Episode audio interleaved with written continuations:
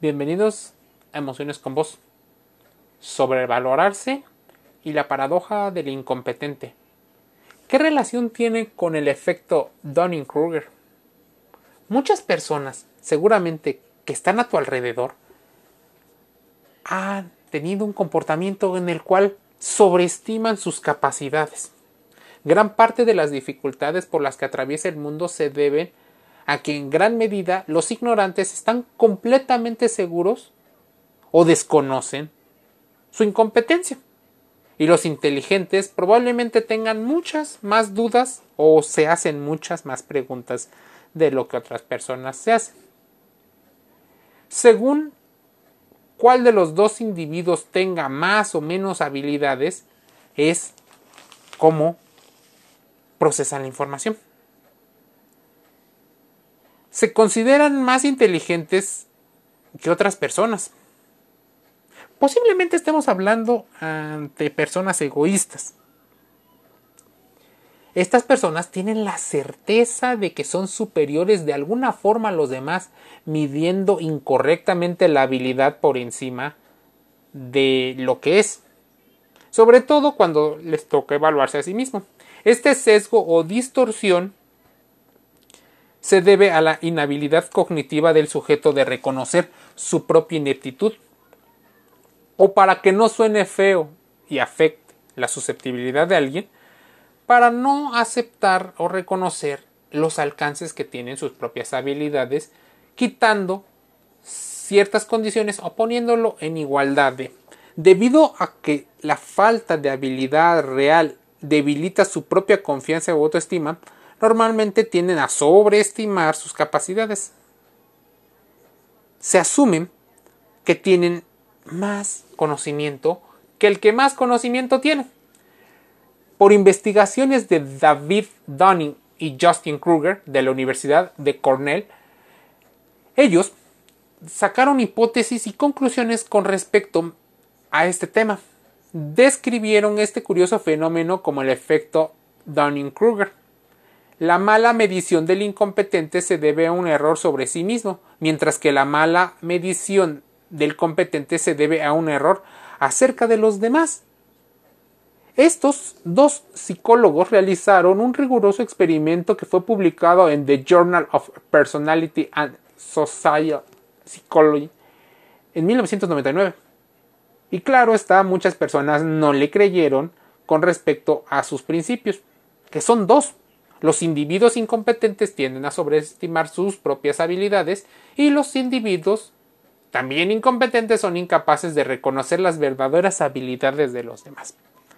Entonces, tal vez no estemos hablando solo de la incompetencia, sino de una forma de percibir la realidad, de una forma de interactuar e incluso de una tendencia un tanto egoísta, algunos podrían decir narcisista o simplemente consideran que los otros individuos son envidiosos, que no se están evaluando a sí mismos y empiezan con pensamientos probablemente lejos de los argumentos.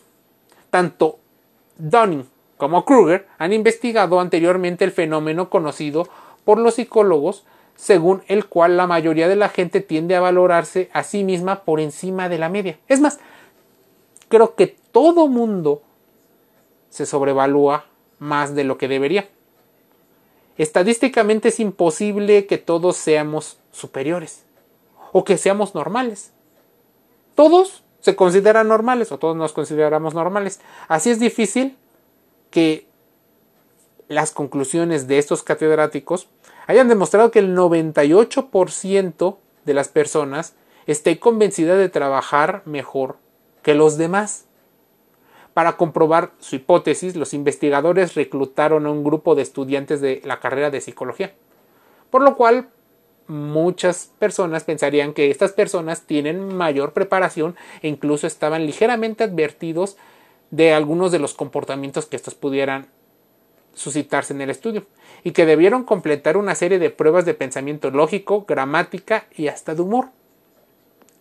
Las investigaciones realizadas mencionan algunas situaciones. Te las voy a decir en un momento. Entre los errores de valoración, el más humano, aunque no en exclusiva, porque también se observa los animales que se sobrevalúan o se sobrevaloran, las personas normalmente tendemos a evaluar a nuestros hijos, a nuestra pareja y a los amigos e incluso a nosotros mismos por encima de lo que otras personas sin conexión emocional con esas personas lo hacen. Sin duda, el sobrevalorarse es el más extendido de los errores. Sin embargo, su opuesto se tiene menos en cuenta, quizá por ser menos, en teoría, útil. ¿Cuántas veces decimos acerca de alguien a quien despreciamos? ¿Ha tenido éxito? Solo porque lo han ayudado, lo han recompensado, es el azar, es la suerte, o porque se ha vendido o permanece a una asociación y tiene habilidades. Claro está que no estamos diciendo ningún argumento. Es más, estamos generalizando y a muchas personas les lastima que se generalice. Pero difícilmente podremos particularizar en este tipo de temas debido a la complejidad que tiene. Así que las conclusiones de muchas investigaciones revelan que existen personas que suelen hacerlo. Y eso depende de cómo se vayan construyendo poco a poco su entorno, cómo suelen evaluarse a sí mismos. Y no estamos hablando solo del concepto de autoestima. Tal vez estemos hablando también del término ego. Algunos sociólogos explican este fenómeno como el resultado de un posible gen egoísta que nos induce por tendencia a proteger todo lo que nos resulta familiar en sentido genético. Es más, valoramos lo que tenemos más conocido y aprendido. Aplicando este principio, podríamos decir que incluso podría haber un atajo o una psicotrampa de infravalorar y de sobrevalorar nuestros propios actos. Los fenómenos son todavía más graves. Intentamos dar una explicación racional al hecho de que existen ciertas cualidades que benefician uno al otro. Existen muchos ejemplos y te podría decir algunos, pero probablemente no me escucharían esos grupos o me acusarían de algún término porque lo consideran que está fuera de lugar o que yo tampoco estoy teniendo la prudencia de valorar mis propias habilidades. Existen consecuencias patológicas. Hace más de 30 años, por ejemplo, existen estudios de, que establecen que unos grandes maestros de la psicoterapia podrían incluso tener algunos problemas a la hora de evaluar a personas que se sobrevaloran. Que incluso sería más fácil ver a la persona que se infravalora. No hay nada más simple que la evidencia del autoengaño. Nos estamos proyectando, nos estamos idealizando, estamos no viendo la realidad y somos los primeros artífices y luego la víctima de nuestras propias tendencias de sobrevaloración. Por ejemplo, Leo Festinger, uno de los más grandes psicólogos del siglo XX, formuló la teoría de la disonancia cognitiva. Con ella nos explica que los seres humanos, una vez tomada una decisión, buscan todas las pruebas que lo confirman y evitan todo lo que evidencia una posible falacia. La teoría de Festinger es una variante todavía más sutil que la psicotrampa de la sobrevaloración y la infravaloración. El autoengaño del que estamos hablando tiene en la mayoría de los casos consecuencias terribles. Claro está.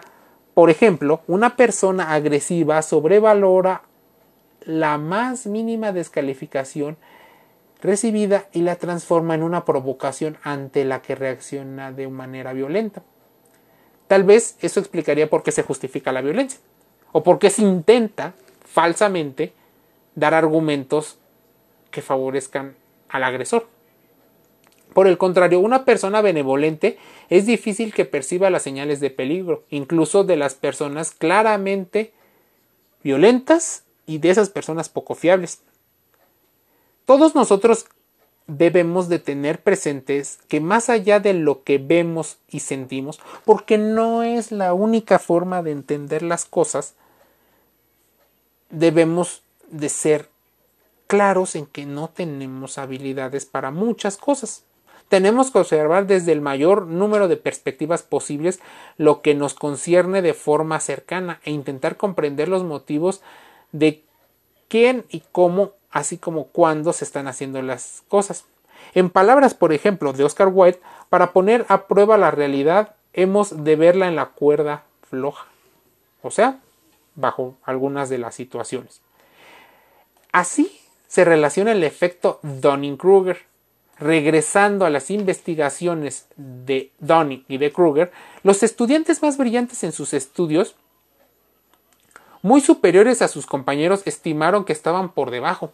Los estudiantes mediocres se consideraron por encima de la media y los estudiantes rematadamente malos, esos que sabían que eran muy malos, se mostraron convencidos de estar entre los mejores. De hecho, cuanto más inútil era el individuo, más intentaba aparentar, o es más, más se mostraba seguro de que había hecho las cosas bien.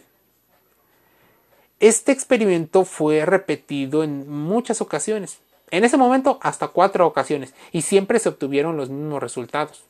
Hablando en términos estadísticos, los estudiantes que por más puntuaciones obtenidas encontraban entre el 12% de peor calificación. Esos se autoclasificaron dentro de lo que sería el 62% de los mejores. Mientras tanto, la gente con conocimientos reales tiende a subestimar su competencia.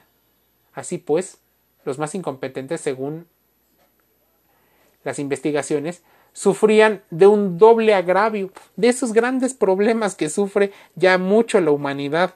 No solo llegaban a conclusiones erróneas, sino que también tomaban decisiones erróneas a partir de sus propias creencias. El efecto Donning-Kruger es una reafirma de las investigaciones de Charles Darwin. La ignorancia engendra más confianza que el conocimiento. ¿Qué te pareció el tema? Seguramente conoces a más de una persona que se sobrevalúa.